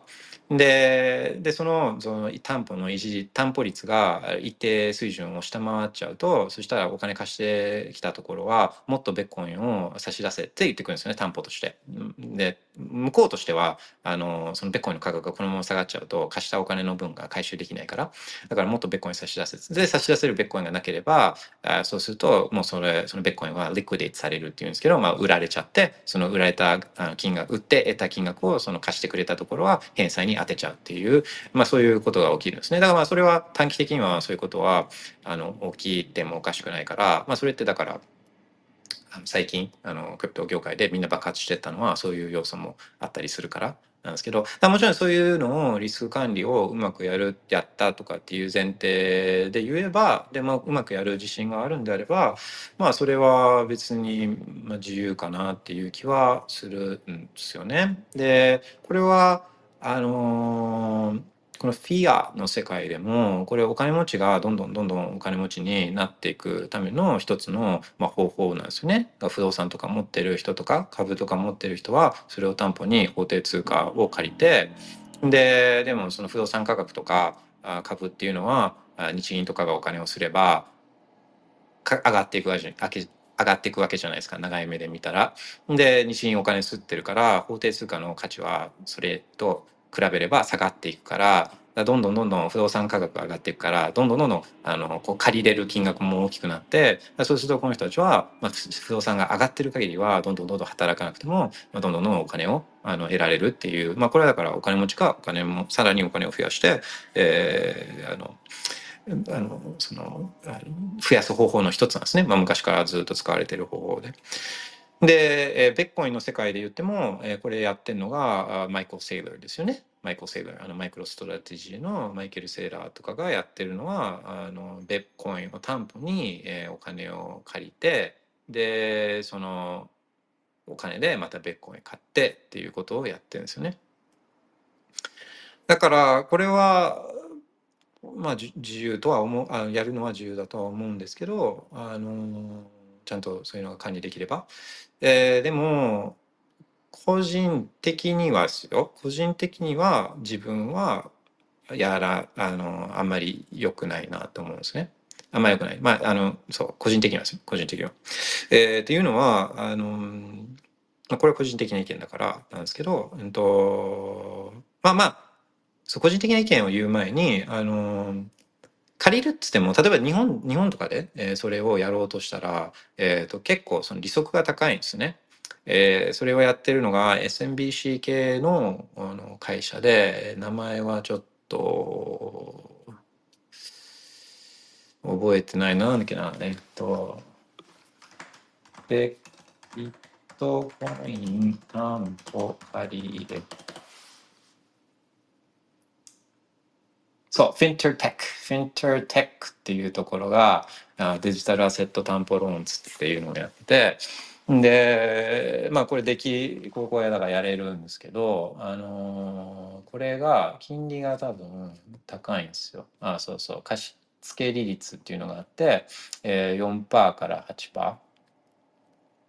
4%から8%なんですね。だからこう、ベッコインを担保にしてお金借りても、えー、とこれ4%から8%の金利がかかるんで、えーまあ、そうすると、まあ、毎年ベッコインはまあ4%から8%以上で上がってれば価格が上がってればあ、まあ、この利息分もペイできるとかっていうそういう発想なんですけどあの、まあ、金利が高い。普通にもし借りられるんだったらベッコイン担保じゃなくて、まあ、他に普通に借りれるんだったらベッコイン担保せずに他のものを担保に、まあ、自分ビジネス担保だったりとか自分の年収を担保に借りた方がまあ今また上がってきてるんですけど、ちょっと前までだったらもう本当にもう1%とか2%で借りれたんで、そっちの方が金利コスト的には有利とか、そういうのもあるし。うん。だから、いろいろ、まあ要素はあるんですけど、今後はですね、今後は多分この利率は、ビットコインを担保にしたら、と利率は下がっていくと思うんです、長期的には。で、だって、えっと、ビットコインって最も pristine なあのアセットなんですよね。最も、あの、例えば不動産担保とかにするよりも、ビットコイン、長期的に見るんですよ。ビットコインって、だってもうその不動産売るのって大変なんですよ。あの不動産って固有だから、あの、まあ、流動性がないし、あの、こう買ってくれる人、この、まあ、どこに住みたいとかって人それぞれ好みがあるから、この同じ土地って言っても、この A にある場所と B にある場所だったら全然違うじゃないですか。そう、だから土地って、まあ、担保として取ったとしても、まあ、ちょっと扱いが、手が、ベッコンより悪い。ベッコンってだってもう、あの、ファンジャボーだから、これ別にどのベッコンも一緒だから、で、しかもマーケットが24時間365日、マーケットがあるわけじゃないですか。えー、だから、あの、これを、この担保をリクデイするときも、もう簡単に、もう秒でリクデイできるし、この回収リスクも、まあ、なんかこういう、えー、まあ、スマートコントラクトなのかわかんないですけど、仕組みを使えば、その担保回収リスクとかもないわけじゃないですか。だからこの担保としては、まあ、今後はですよ、ベッコインが、あの、アセットとして、えー、根付いてより根付いていけばですね、もう一番担保としてはもう使い勝手がいいアセットになるはず、なるんですよ。追加で刷れるわけでもないし、もう、あの、全部わかってるじゃないですか。もうこんこんな、こんなシンプルで、えっ、ー、と、あの、24時間365日、この簡単に取り扱えるアセットなんかないので、で、 fungible で世界中にマーケットがあってみたいな。だから、あの、この金利っていうのは、あの、ビットコイン、ビットコイン担保としての担保アセットとしてのビットコインの価値っていうのは今後上がっていくとは思うんでね。だから、まあ、将来はもっと使いやすくなる可能性はあると思うんですけど、個人的になんで、えっと、担保で借りれるのが嫌かっていうと、このベッコインの担保にすることが嫌っていうよりも、のかなお金を借りることに対して、えっと、すごい自分は、あの、抵抗があるんですね。で、まあ確かにだから利息安いから借りられ、安くで借りられるっていうのはもちろんそれは分かってるんですけど、分かってるんですけど、その debt、あ借り入れて debt なんですけど、負債が、まあ、これってまあそれ返さなきゃいけないんで完全にその貸主に依存している状態というか、まあ、奴隷状態なんですよね。まあ、あのとまでは言わないけど、あ、やっぱ debt debt があるっていう状態なんであの人に対して debt があるっていう状態なんでこれはちょっとその自由の自分の自由のフィロソフィーとは少し反反するんですよね。依存依存をしたくないっていう、まあ、そういうちょっとイデオロギーの部分はあるんですけど、うん、でもまあそういうのがもしないんであればうん、ないんであれば、とか、あとリスクマネジメントがしっかりできるんであれば、まあ、それはそれでありなのかなとは思ったりはします。けど、えっ、と、もう一つ考えなきゃいけないのが、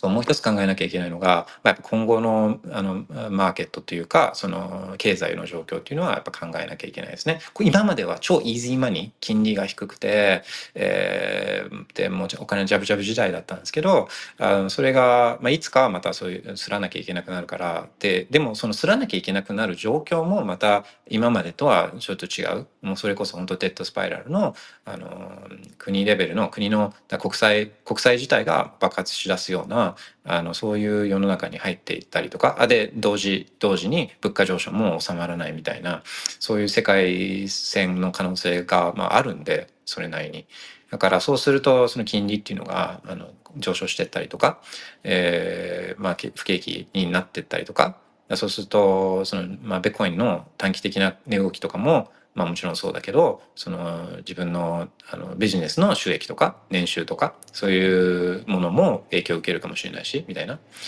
だから、まあ今までみたいなこう超低金利時代っていうのを前提で借り入れっていうのは今後は、まあ、それは考えない方がいいかなっていうのは思ったりはします。そう、タップサイナーには秘密鍵、タップサイナーに秘密鍵が入ってる。そう、えー、そうっす。えー、っと、そう、いや、あの、でた、届いたら試してみますだけど、そう、これは、あのいろいろチャレンジするのはもう大賛成で応援なんですけど、やっぱりこうどういうプロダクトを買ってるかとかっていうのは、あとこれはちゃんと調べてほしいんですよ。まあ、買ってから調べるでもいいんですけど、あのまあ、それなりにするからこういうプロダクトとかもそれなりに値段するから一回どういうものなのかっていうのをあの調べてから理解してから買うことはあのちょっとまた余計なお世話かもしれないですけどあのおすすめですっていうかそうそうした方がいいと思います。あのもしかしたら自分には合う合う合わない商品かもしれないからだからどういうものなのかって、まあ、完全にその商品の技術設計を理解する必要はないけれどもあの、まあ、基本的なところウォレットで言えば本当どういうセキュリティモデルなのかっていうでどういう、トレードオフをしてるかその便利なんだったらどういうところでセキュリティ上のトレードオフをしてるのかとかあのそういうのはあの最低限押さえといた方があのいいと思うんであおも、いいいいのであのそれははいやってくださいね。そう、リカバリーがですね、タップサイナーは、まあ、そういう意味で画面がないので、あの、そのリカバリー方法が普通のハードウェアウォレットとは違うんですよ。あの普通のハードウェアウォレットだったらあの24単語か12単語でバックアップアップするじゃないですか。でもあのそういうの単語が表示できないのでタップサイナーは NFC だから。だからバックアップ方法が違うんですね。で、まあそこで多分戸惑うと思うんですけど、でももしそのプライベートキーのプライベートキーとかバックアップの最まあちょっとした基本的な概念とか仕組みが分かってればあ12単語とか24単語じゃないけどこういうことをやってんだなみたいなのは分かったりするんででやっぱこう基本的なところの勉強っていうのは絶対やったやってほしいんですねやってそうなので。Okay, thank you very much. えっと、他になんか質問とかコメントとかこんな話したいっていうのがあれば、今、 notification を見てるんで、ちょっとしばらく見てるんで、お願いします。もしなければ、今日はこんなところかなと思うんですけど、まあ、ちょっともうちょっとしばらく見てます。そうっすよね。まあ、 TAPSIGNER いいですよね。あの、 Coinkite で言うと、毎年、このブラックフライデーの、ブラックフライデーの時期になると、あの、ブラックフライデーセールやってたりするんで、まあ、今年はどうかわかんないですけど、まあ、今のところやってたりするんで、買う予定がある人は、まあ、もう少し、で、その急ぎじゃなければ、まあ、もう少し待ってみて、あの、ブラックフライデーでちょっと安くなっている時に買えれば、まあ、あの、ラッキーみたいな感じですよね。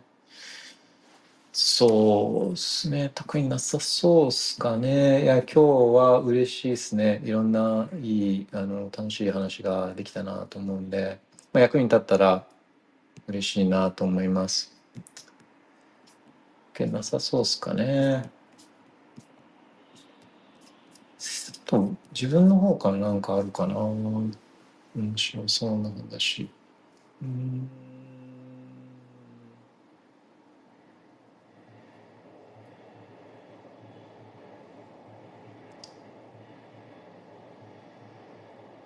マルチシグ。フェイ、フェゼイ、フェゼイさん、マルチシグでの保管もされてますか？ね。で、これマルチシグは、あの、そう、マルチシグはですね、マルチシグっていうのは、まあ普通のビットコインの一般的な普通の管理の仕方って言ったら、まあ一つの、あの、アドレスに対して一つの、あの、プライベートキーじゃないですか。で、だからまあ一つのバックアップでみたいな、一つのウォレットでみたいな。で、マルチシグっていうのは、その、まあ、秘密鍵というかウォレットを複数作って、だいたいこういうケースの場合はあ3つぐらいとか作っておいて、で、お金を、まあ、ベッコンを動かすためには、3つのうち2つは必要みたいな、そういうことがやるのがマルチシグっていうんですけどね。で目的としては、うんと、その動かすのに2つのウォレットが必要だから、だからそうすると分散しとけばあの2つウォレットを別々の箇所に分散しておけばあのそしたら1つがやられてもまあ大丈夫みたいな、まあ、そういう話ですね。で、えーとまあ、よく使われる状況っていうのがあの、まあ、あの企業ファンドとかあのあの institution で、えー、組織で管理する場合に使われるんですね。だからその出金担当者だけに1個のプライベートキー渡しちゃうと、まあ、ウォレット渡しちゃうと、まあ、持ち逃げされちゃうから、だから例えば出勤担当者と、え、代表者の2人が署名しないと出せないようにするっていう感じですね。で、まあ何かあった場合に、代表とかに何かがあった場合とか、出勤担当者に何かあった場合に、えー、3つ目のやつは、例えば法律事務所とかに渡しておいて、で信頼できる法律事務所に渡しておいて万が一の場合はその法律事務所とあと残ってるもう一つのやつで資産を動かすっていう、まあ、そういう運用をするんですね。でもともとこのマルチシグがつく使われる、まあ、念頭にしているのはそういったインスティテューションそういう組織での管理っていうのを、まあ、念頭にしてたりするんでもともとは。個人で、えっと、管理するんであれば、えっと、マルチシグは自分はおすすめはしてないですね。してない。複雑になればなるほどそれだけ失敗リスクも増えちゃうんで。で確かにまあセキュリティは上がるけどそう複雑性が増すから失敗リスクが高くなるってことなんですけど。でマルチシグの難しいところはバックアップが難しいんですね。で、まあ、3つのウォレットのバックアップだけ取ればいいっていうわけじゃなくてそのウォレット構成っていうかあの3つのウォレットのこの、まあ、パブパブリックキーの状態、えー、とかっていうのもあのそのウォレット構成をもうバックアップしとかなきゃいけないですね。でっていうのが全部分かった上ででじゃあそれをどうするかみたいなのも分かった上でこうやるのはこれはまあ OK なんですけどあの、まあ、普通の場合はそこまでしなくてよくてでマルチシグに似たようなセキュリティ高いセキュリティちょっと分散しといて1個のだウォレットがやられてもあの資産が動かせない状態っていう状態はあの BIP39 passphrase で作れるんで BIP39 passphrase で作れるのでまずは BIP39 passphrase の勉強をすることを自分はお勧めしてるんです。で、BIP39 passphrase もやった上で、よりこういう理由で、えー、マルチシグが自分にとって必要なんだ、自分の状況にはマルチシグが必要なんだっていう場合は、まあ、それはまあ、あのマルチグをやるのはもちろんあのいいとは思うんですけどあのちょっとマルチシグっていうのがあるからとかできるからっていうので、えー、必要ないのに手出すことは個人的にはおすすめはあんましてないです。で、まあでも試すのはいいから。で、そのマルチシグを、まあちょっとまた便利な形で使えるのが、だからそのヌンチャクだったりするんで、まあ、ヌンチャクと TAPSIGNER を組み合わせて使うやり方は、ま、セキュリティもアップするし、あのまあ、時間便利に使えるからあこれはあのケースバイケースによってはありかなとは思うんですけどでもそれでもそのヌンチャクでマルチシグやる場合もバックアップはしっかりやらなきゃいけないからこれはもう本当にあの意識がしっかりした。もう酒飲みながらは絶対やっちゃダメなやつです。マルチシグのセットアップは、まあ、まあ全てですね。ビットコインのあのこのキーを触るときは、おお金が入ってる状態では絶対やらあ酒が入ってる状態ではとか寝不足な状態とか人がいるところとかなんかガチャ音がしてるところとか、まあ、そういうところでも絶対やっちゃいけないですね。これはもう本当に集中しながらあのやらなきゃいけないんで。あの集中度がもう年一の時にもやるべきことですね。これはね。OK, thank you very much. マルチシグね。で、大金が入ったシードフレーズを紙で保管するのが怖い、怖い。ウィンコバースみたいに分割して貸金庫に分散保存がいいのですかね。うん、まあ、そうですね。まずは、あのまあ、分散もその一つの一つのシードを分散して保存するっていうのもこれもや何をやってるかがちゃんと理解した上でやるんだったらまあいいんですけど、この分分散もこれリスキー、リスクなんですよね。結構失敗、間違ったやり方やっちゃうとセキュリティレベルが下がっちゃったりもするし、あの、そのあまりにも複雑な分分解の仕方をやっちゃうと、もう自分自身が忘れて、で、復元できなかったりとかもあるから、だから、あの、複雑にすればいいっていうわけじゃなくて、まあ、こういうケースも、まあ、おそらく、まあ、ちょっと憶測、あの、自分のプレザンプション、あ、アサンあの、こう勝手な推測、憶測で、あの、状況を、こう、あの、考えると、予想すると、まあ、多分その、うんと、紙、一つの紙に、えー、シードフレーズ、あバックアップフレーズをそのまま書いと書いてある状態、だからこのパスフレーズとかがかかってない状態のことを言ってるのかなって、まあ、勝手に思うと、まあ、まずは、だからパスフレーズ、BIP39 パスフレーズを考える、あの、を使うことをちょっと検討してみるっていうことですね。そうすると、この、あの、紙のリカバリーフレーズが仮に見られたとしても、あの、それだけだと資金が動かせないので、あの、安全っていう状態が作れるので、で、失敗リスクもそんなに高くないんで、でも、まあ、俺も理解した上でやってほしいから、まあ、BIP39 パスフェイス、もしあ初めて聞いたとか、あの、あんまりちゃんと調べたことないっていうんであれば、BIP39 パスフェイスをまずは見るところから始めてほしいかなっていうのが、本当自分の意見ですね。で、そう、ウェンコバースの時は、ウェンコバースの人たちは、えっ、ー、と、確かに、こう、いろいろ分散して、で、キャメロンとタイラーで、うんと、分け、手分けして、ね、あの、アメリカ中の、あの、金庫に、入れたっていうことをまあやったらしいんですけど、あのー、彼らの時はそのウォレットもないですからそのしっかりしたレジャーとかあトレザーとかコールドカードとかヌンチャクとかないので当時は。パスフェイズ BIP39 があったかどうかもちょっと謎ですね。BIP39 ももしかしたらなんか BIP39 いつだろう？When, when was BIP 39 implemented.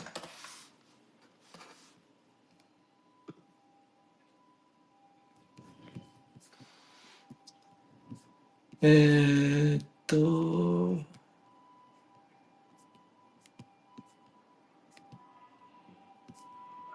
ちょっとちょっと、Google よりも ChatGPT の方がいい時代ですか ?When was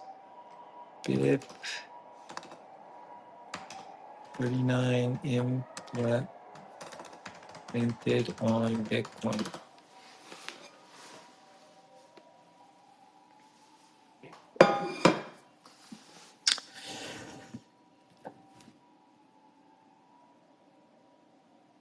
Okay, so when was it implemented? When? When was it implemented? When was it implemented?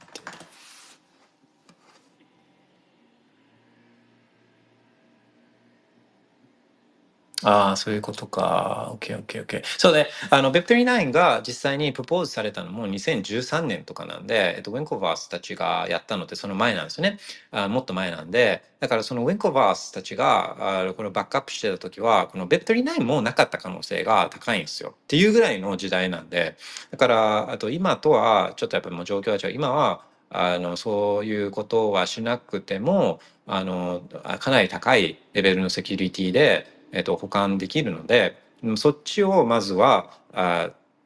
探求してみるというか調べてみるっていう検討してみるっていうことから始めていいと思うんですね。それでそれでもなんかこう自分の状況とかに当てはめるとあの工夫が必要なんであればそれはその時に考えるっていう順番がいいと思うんですね失敗リスク避けたいんで。で不安なんだったらさっき言ったペプトリナイもそうだしその保管場所とかももしかしたら検討の余地があるかもしれないしその家とかじゃなくてオフィスの金庫とかあの、まあ、貸金庫とかそういうところも考えられるし、えー、紙っていう媒体が不安なんだったら、まあ、自分好きなユポ紙ユポ紙っつってあのアマゾンとかやるとあの水に強いこうあのプラスチック素材みたいなそういう紙なんですけどあそういうものとか、まあ、それこそ鉄とかにあの刻み込むとかあのっていうことも考えられるしまたそういうところまだやれることはあのいっぱいあると思うんでああとあとあとあとそうそうそう大事なこと今思い思いつきましたけどと一つのウォレットに全額入れちゃってってそれが大金なんだったらもうそのそのウォレットを2つに分ける方がまず先かなとか思ったりするんですね。うん、OK かちょっと思ったりしました。そういうことを検討してみるのはいいかなと思います。Thank you very much. あとは、いや、いいっすね。いいっすね。あのーまあ、その今の話は、えっ、と、そうそう、今日、今日ちょっとそういうウォレットの話とかバックアップの話したから、まあ一応ちょっと大前提みたいなの、大事な大前大前提を言っとくと、えっ、と、今言ったようなことってあ、特にセキュリティに関しては、これが正解っていうのってないんですね。ないなくて、まあ、今自分が言ったようなことっていうのは、あの、まあ一般的なことなんです。一般的なことで、で、特にこう、あの、個性出してないというか、あの、まあ、一般的にこういう方法があうまく今のところはいってるっていうようなのをいくつか紹介しただけででこれが正解っていう方法はないので、うんとまあ、それはちょっと念頭に、えーいろいろ、まあ、勉強をしてほしいなっていうふうには思います。OK 他になんかトピックアイディアとかあったら notification 見てるんでうんウォレット関連でももちろんいいですし、まあ、俺そうですね、やっぱ実用、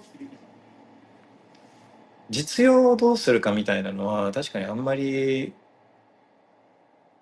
情報とかもなかったりするし、こう聞ける、聞くわけにもいかないから、まあ、もしかしたらそういうのが関心が高いのかもしれないですね。うんそう。で、まあ、こういうセキュリティとかは、あのーどうやってやってるかみたいなのは、まあ、あんまりこう人には、自分がどうやってるかみたいなのは、そんな言わない方がいいとかっていうのは、まあ、もちろんあったりするんですよね。セキュリティ上は。うん、だから、自分が言った、今、いろいろ紹介した方法とかっていうのも、まあ、自分がどうやってるとかっていうわけじゃなくて、まあ、一般的にはこういう方法があうまくいってるよっていう、そういう話ですね。で、セキュリティなんかやるときは、あの、なんかこう、クレバーに、えーちょっと、あ、なんか、そう、一般的な方法から脱脱線するような、逸脱するような、ちょっとクレバーなことを考えてやるのは、これはやめた方がいいんですね。あの、忘れちゃうから、複雑にやっちゃうと、本当に忘れちゃうから、あこれはやめた方がいいっていうのはあります。OK? 大丈夫そうですかね。とあともうちょっと notification 見ますけど、もしなければ今日はこれでお開きにしようと思います。Thank you very much for the questions. あの、本当良かったたですね。あの、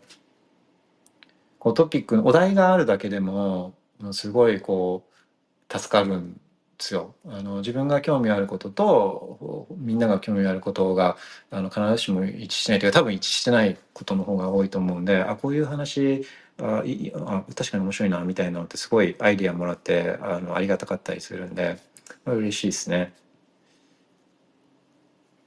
大丈夫そうですかね。OK!